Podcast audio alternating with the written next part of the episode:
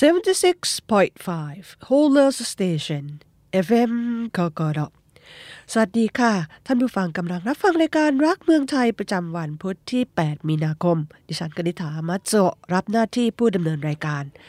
รายการของเรากระจายเสียงจากสถานีวิทยุ FM โคโกโดโอซาก้าเป็นประจำจากเวลา 5 นาฬิกา ท่านผู้ฟังที่มี Request Message ส่งมาหาเราได้ที่ k o k o d o jp อยู่กับรายการของเราไปจนจบค่ะ ค่ะ อากาศอุ่นขึ้นมากแล้ว ดอกบวยก็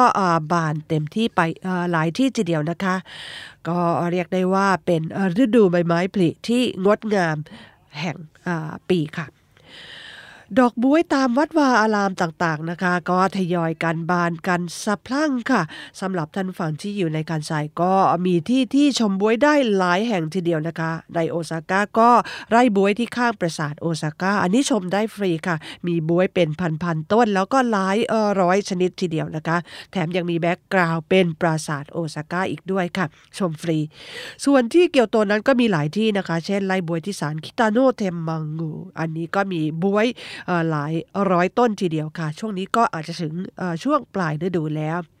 แล้วก็ไร่บ๊วยที่ศาลอุเมมิยาไทชะที่อาราชิยาม่าชื่อก็บอกนะคะเป็น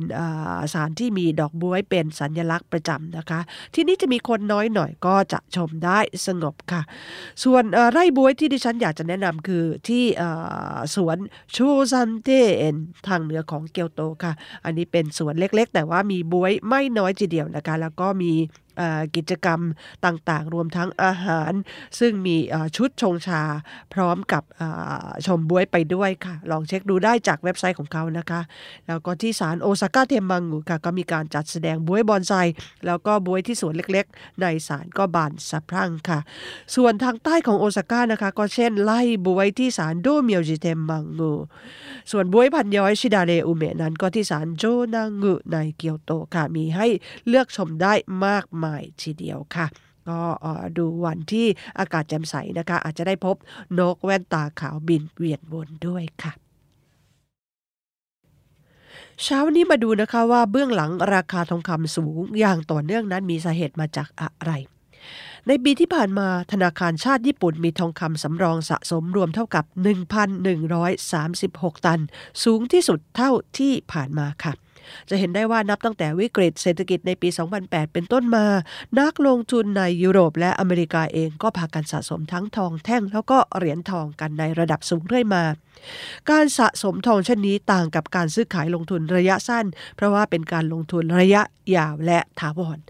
ทำไมจึงต้องเป็นทองคำการซื้อทองสะสมจำนวนมหาศาลของธนาคารชาติญี่ปุ่น แถมยังซื้อต่อเนื่องกันกว่า 10 ปีนั้นเป็นเรื่องที่น่าตกใจ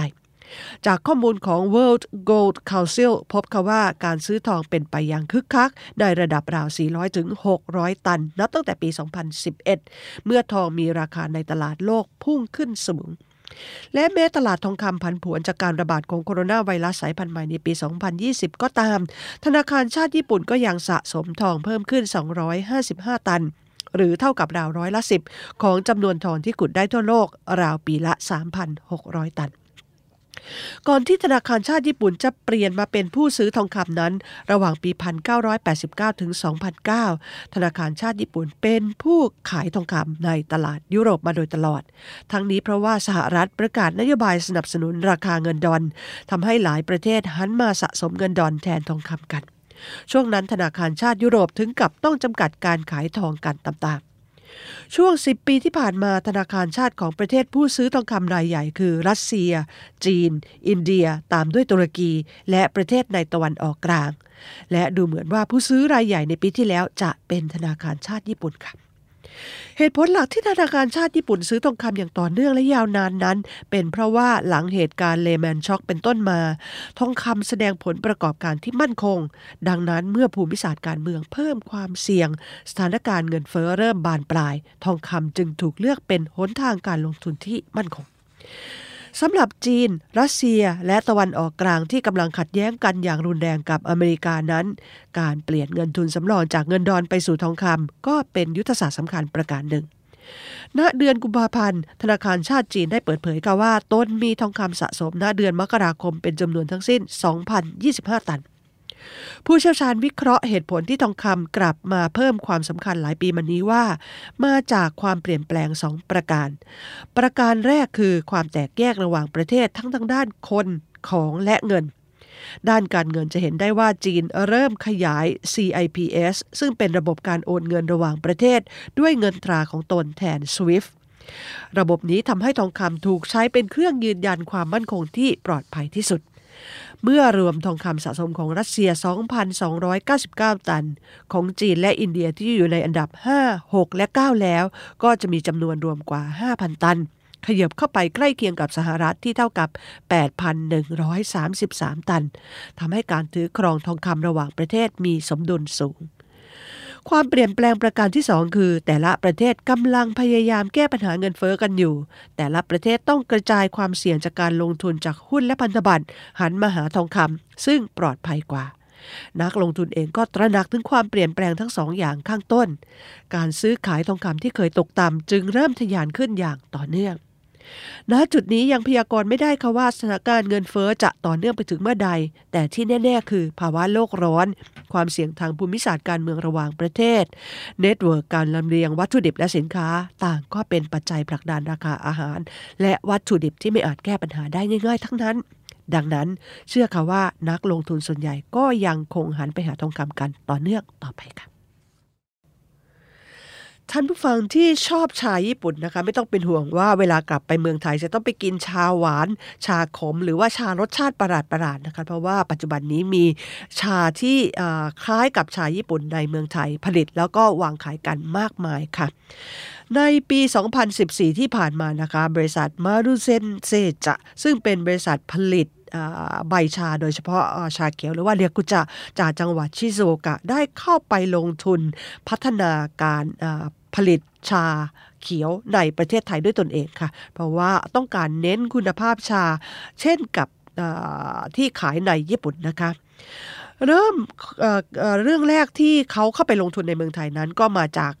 การเกิดแผ่นดินไหว ทางภาคตะวันออกเฉียงเหนือของประเทศเมื่อปี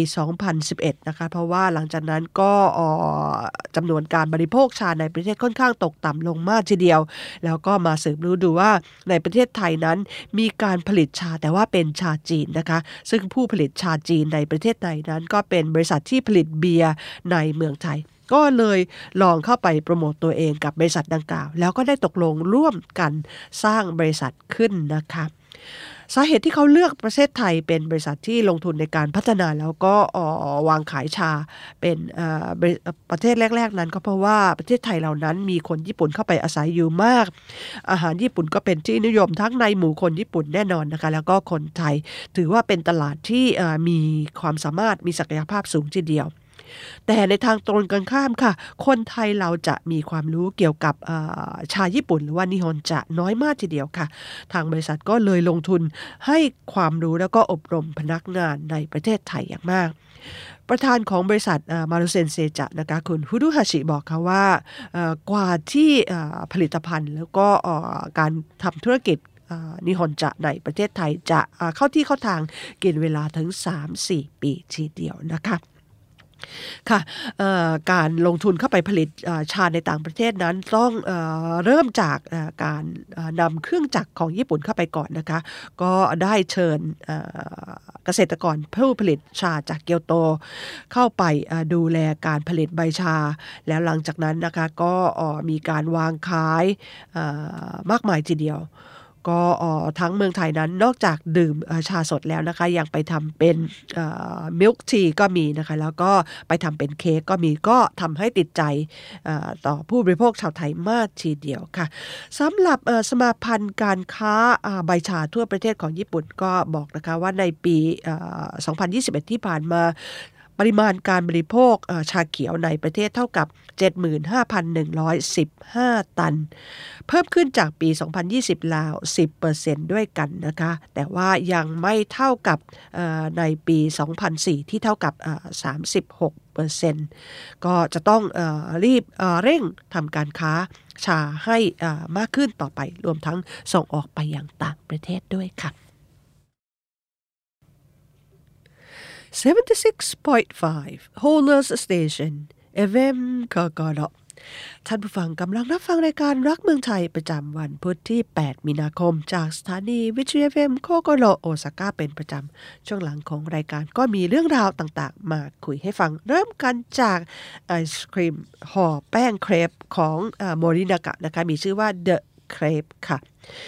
ลอตเต้กุริโกฮาเกนดัสโมรินากะต่างก็เป็นบริษัทยักษ์ใหญ่ผู้ผลิตแล้วก็วางขายไอศครีมในญี่ปุ่นที่รวมรวมกันแล้วมีแชร์ในตลาดปีละกว่า 520,000 ล้านเยนแถมยังมียอดขายเพิ่มขึ้นอย่างต่อเนื่องใน 5 ปีที่ผ่านมา แม้จะเผชิญกับปัญหาประชากรเด็กลดน้อยลงก็ตาม ว่ากันนะคะว่าอุณหภูมิที่ผู้คนตอบว่าอยากกินไอศครีม หรือว่ากินได้อร่อย จะอยู่ที่ราว 23-25 องศา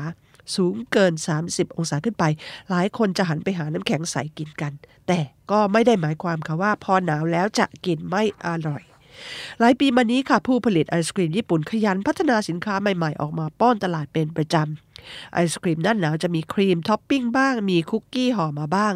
ละม้ายกินขนมหรือว่าเค้กเช่นเดียวกับเจ้า The Crepe ของโมดินากะครับโมรินากะผู้ผลิตไอศครีมและขนมหวานรายใหญ่ได้วางตลาด The Crepe มาหลายปีแล้ว แล้วก็เมื่อเดือนมกราคมที่ผ่านมาค่ะได้เปิดตัว The Crepe รสชาติทิรามิสุใหม่โดยเนื้อไอศครีมยังเป็นรสวานิลาใช้นมเข้มๆผสม ท็อปปิ้งด้วยช็อกโกแลตตก กรอบๆนะคะจากเบลเยียม ตัวแป้งเครปบางนุ่มเข้ากับไอศครีมได้เป็นอย่างดี รสชาติทิรามิสุผสม mascarpone cheese แล้วก็ครีมชีสลงไป เพิ่มความกลมกล่อมแต่ก็ยังไม่ทิ้งรสขมนิด ๆ ของเทรามิสุแล้วก็ยังมีกลิ่นหอมจากเหล้าฝรั่งเล็กน้อยนะคะ ลองเช็คดูค่ะใช้แอลกอฮอล์ต่ำกว่า 0.2%คนที่ไม่ชอบเหล้าก็สามารถกินได้อร่อยค่ะ สามสี่วันที่ผ่านมาดีที่บ้านดิฉันต้องมีเจ้าเดอะเครปนี้ติดตู้เย็นไว้เป็นประจำปัญหาคือหาซื้อยากเพราะว่าจะหมดเร็วเมื่อร้านสะดวกซื้อใกล้ๆนำมาเติม ก็เลยตัดสินใจสั่งจากอเมซอนมาเพิ่มนะคะ ซื้อจากร้านสะดวกซื้อตกแพ็คละ 194 เยนจากอเมซอนต้องซื้อกล่องใหญ่ค่ะ 28 แพ็ค เฉลี่ยตกแพ็คละ 180 เยน สั่งมาแล้วนะคะ ตอนแรกก็กลัวว่าจะใส่ช่องฟรีซในตู้เย็นไม่หมด แต่ว่าใส่หมดค่ะ แล้วก็ทยอยกินไปทีละเล็กทีละน้อย อร่อยเป็นอาหารของขนมแนะนำสำหรับสัปดาห์นี้ค่ะอีกไม่นานนะคะก็จะได้ชมซากุระสวยๆแล้ว ท่านผู้ฟังสงสัยไหมคะว่าทำไมซากุระในโตเกียวถึงได้บานเร็วกว่าชาวบ้านทั้งๆทที่ไม่ได้อยู่ทางใต้ของประเทศค่ะ หลายปีที่ผ่านมานี้สมาคมอุตุนิยมวิทยา แล้วก็บริษัทพยากรณ์อากาศของเอกชนหลายแห่งพยากรณ์กันว่าซากุระพันโซเมโยชิโนในโตเกียว จะบานเร็วเป็นจังหวัดแรก ๆเจ้าแรกพยากรณ์เขาว่าจะบานวันที่ 22 มีนา วันเดียวกับฮิโรชิมาสำหรับปีนี้นะคะสองจังหวัดแรกของเกาะฮอนชู เจ้าที่ 2 บอกเขาว่าจะบานวันที่ 20 วันเดียวกับฟุกุโอกะในคิวชู เอกชนอีกเจ้าหนึ่งค่ะพยากรณ์ว่าจะบานวันที่ 19 ช้ากว่าฟุกุโอกะแล้วก็โคจิเพียงไม่กี่วัน แต่ก็ยังเร็วที่สุดในฮอนชูนะคะอะไรคือสาเหตุที่ทำให้ซากุระในโตเกียวบ้านเร็วกว่าชาวบ้านทั้งๆทที่ไม่ได้อยู่ในพื้นที่ที่อุณหภูมิสูง และยังเย็นกว่าโอซาก้าหรือว่าฮิโรชิมาด้วยซ้ำไป เหตุผลแรกค่ะคือต้นซากุระที่ใช้เป็นมาตรฐานในการพยากรณ์ กรมอุตุนิยมวิทยาประกาศผลพยากรณ์ซากุระทุกปี จากต้นซากุระมาตรฐานที่กระจายอยู่ใน 58 พื้นที่ 47 จังหวัด หากต้นนั้นๆ คลี่กลีบเกิน 5-6 ดอกก็จะประกาศการคลี่บานหรือว่าไข่กักหากต้นนั้นบานเกินร้อยละ 80 ก็จะประกาศการบานเต็มที่หรือว่ามังไกทุกจังหวัดยกเว้นโอกินาวากับฮอกไกโดทางการใช้ซากุระสายพันธุ์โซเมโยชิโนเป็นหลักค่ะ ผู้รู้บอกค่ะว่าเมื่อโซเมโยชิโนมีอายุเข้า 40-50 ปี จะบานเร็วกว่าต้นสาวๆ ต้นแก่ไม่จำเป็นต้องส่งพลังงานไปที่ลำต้นกิ่งและใบ ทุ่มเทพลังงานทั้งหมดให้กับการคลี่กลีบดอกได้ ดอกจึงดกแล้วก็บานเร็ว ต้นมาตรฐานของโตเกียวอยู่ในสารยาสุกุนิในเขตชิโยดะ ไม่ปรากฏอายุแน่นอน แต่อย่างน้อยก็ถูกเลือกเป็นต้นมาตรฐานมาตั้งแต่ปี 1966 ได้รับการทำนุบำรุงอย่างดี เช่นด้วยการหาดินให้นิ่ม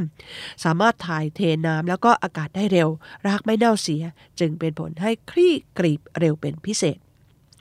อย่างไรก็ตามนะคะ นักพยากรณ์อากาศก็ยืนยันว่าไม่ใช่แค่ต้นมาตรฐานต้นเดียว แม้จะแตกต่างกับต้นอื่นบ้างเล็ก ๆ น้อยๆแต่โดยรวมแล้วซากุระในตัวเกียวก็บานเร็วกว่าจังหวัดอื่น ๆ ตั้งแต่ปี 2000 เป็นต้นมา สาเหตุประการที่ 2 ค่ะ อุณหภูมิสูงขึ้น เมื่อเทียบกับต่างจังหวัดหลายปีมานี้อุณหภูมิของโตเกียวแล้วก็เมืองใหญ่ๆ มีแนวโน้มสูงขึ้น กรมอุตุนิยมวิทยาอธิบายค่ะว่าในรอบ 100 ปีที่ผ่านมานี้ ญี่ปุ่นมีอุณหภูมิเฉลี่ยสูงขึ้น 1.28 องศา โตเกียวสูงขึ้น 3.3 องศา ตั้งแต่ปี 1953 เป็นต้นมาซากุระในโตเกียวบ้านเร็วเป็นอันดับหนึ่งหกครั้ง ในจำนวนดังกล่าว 4 ครั้งกระจุกกันที่หลังปี 2000 เชื่อนะนะคะว่าน่าจะมาจากอุณหภูมิที่ทยานสูงขึ้นในเมืองใหญ่ ๆ เป็นเหตุปรากฏการณ์นี้เกิดขึ้นในโกย่าในนาโกย่าโยโกฮาม่าแล้วก็โอซาก้าด้วยค่ะ แต่ว่าสำหรับอุณหภูมิอย่างเดียวก็ไม่สามารถอธิบายได้นะคะ คุณโคบายาชิอากิระประธานสมาพันธ์หมอรุกศาสตร์ญี่ปุ่นสรุปค่ะว่า อายุของต้นไม้ อุณหภูมิเป็นปัจจัยทำให้การคลี่กลีบซากุระเร็วขึ้นจริง แต่ก็ยังมีเหตุผลอื่น ๆ ด้วย เช่น อากาศที่หนาวเย็นในฤดูหนาวเพียงพอหรือไม่ ก็คงต้องใช้เวลาอีกสักพักนะคะ กว่าจะเข้าใจปัจจัยที่ทำให้ซากุระในโตเกียวบานเร็วกว่าที่อื่นได้ ตอนนี้ก็ตั้งตาคอยซากุระกันไปก่อนค่ะ ท่านฟังหลายคนคงชอบทานกุ้งหวานหรือว่าอามาอิบินะคะ ซึ่งกินได้ทั้งดิบและสุก เวลาดิบๆจะหวานอร่อยทีเดียว แล้วทราบไหมคะว่าอามาอิบิที่มีไข่สีน้ำเงินออกสีฟ้าๆหรือว่าเอา้ยทามาโงะนั้น ก็กินได้อร่อยเหมือนกันค่ะ ไม่บ่อยนักนะคะที่เราจะได้กุ้งหวานอามายบิที่มีไข่สีเอออกน้ำเงินอมฟ้าเฮ้ยทำมังโงติดมาเต็มท้อง วันก่อนได้มาจากที่ตลาดเต็มใกล้เอเวมโคโคโรนี่ค่ะ ตัวกุ้งนั้นดูสดเป็นพิเศษ รู้เลยว่ากุ้งวันนี้ต้องอร่อยแน่ๆ ราคาก็แพงกว่ากุ้งหวานทั่วไปเล็กน้อย ตัวก็ใหญ่กว่าค่ะแพ็คหนึ่งมีสักประมาณ 10 ตัวได้ ราคา 780 เยน ปกติกุ้งหวานนะคะจะมีราว 15-20 ตัวราคาก็ไม่เกิน 500 เยน ทุกครั้งจะเอากุ้งหวานนี่มาล้างน้ำแล้วก็แกะเปลือกออกเนื้อก็ใช้จิ้มโชยุกับวาซาบิกินสดๆ กับข้าวสวยร้อนๆ ยิ่งสดมากก็จะยิ่งแกะเปลือกได้ง่ายนะคะ เวลาแกะไข่ทั้งยวงมักจะติดกับเปลือกไปด้วย ในใจก็คิดกันว่า เอ๊ะมันน่าจะกินได้ แต่ว่าด้วยความรีบแล้วก็ไม่เคยกินสดๆเลย ก็เลยล้างทิ้งไปทั้งเปลือกค่ะ หลังจากนั้นมานั่งค้นข้อมูลดูเพิ่งจะรู้เหมือนกันว่า เจ้าไข่สีน้ำเงินนี้กินได้แถมอร่อยไม่แพ้เนื้อกุ้ง แล้วก็หวานพอๆกันค่ะผู้รู้อธิบายว่ากุ้งชนิดนี้มีชื่อว่าฮก โคกุเอบิเป็นกุ้งหวานชั้นดีจับได้แถบทะเลทางเหนือของญี่ปุ่น หลายปีมานี้มีการนำเข้าจากต่างประเทศ ราคาจึงเบาลงกว่าในอดีตมาก แต่ว่าผู้คนจำนวนไม่น้อยที่ไม่แน่ใจว่าเจ้าไข่กุ้งสีน้ำเงินนี้กินได้หรือไม่ ทั้งที่ความหวานมันหรือว่าอุมามินั้นมีจำนวนมากสะสมอยู่ที่ไข่ คนที่รู้รสชาติของไข่บางคน บอกกันว่าเลิกมองเนื้อกุ้งหันไปกินไข่แทนก็มี ตัวกุ้งหวานนั้นมี taurine แล้วก็ astaxanthin ที่ช่วยในการสันดาปของร่างกายทำให้ลดคอเลสเตอรอลได้ด้วยเหตุที่ทำให้ไข่ของมันออกเป็นสีน้ำเงินก็เพราะว่าสาร hemoไซยานินนะคะ ที่อยู่ในตัวกุ้งนั้นมีทองแดงปนอยู่ ทองแดงในกุ้งเป็นเสมือนธาตุเหล็กที่ทำให้คนมีเลือดเป็นสีแดง ซึ่งสำหรับกุ้งจะมีเลือดแล้วก็ไข่เป็นสีน้ำเงินค่ะวิธีกินไข่กุ้งสีน้ำเงินข้างต้นให้อร่อย ก็เช่นด้วยการแกะไข่แล้วก็หัวกุ้งที่มีมันใส่ไปในซุปมิโซชิรุซึ่งจะทำให้ความหวานมันแพร่ไปถั่วน้ำซุป หรือว่าจะทอดเป็นเทมปุระพร้อมตัวกุ้งก็ได้ แล้วก็ที่ง่ายที่สุดค่ะ คือกินสดๆท็อปปิ้งบนตัวกุ้งหวานเองเลยครั้งหน้านะคะ เจอเจ้าฮกโคกุเอบีเมื่อไหร่จะคว้ามาหลายๆแพ็คแล้วก็กินเจ้าไข่สีน้ำเงินสด แล้วก็จะนำมารายงานนะคะว่าว่ามันมาหวานอร่อยจริงหรือไม่ค่ะ รายการรักเมืองไทยของเรารับฟังได้เป็นประจำที่ radico.jp ท่านผู้ฟังที่มี request message ส่งมาหาเราได้ทุกครั้งนะคะ ที่ kokoro.jp รักเมืองไทยในวันนี้คงจะต้องขออำลา ท่านผู้ฟังไปก่อนแต่เพียงเท่านี้พบกันใหม่สัปดาห์หน้าสวัสดีค่ะ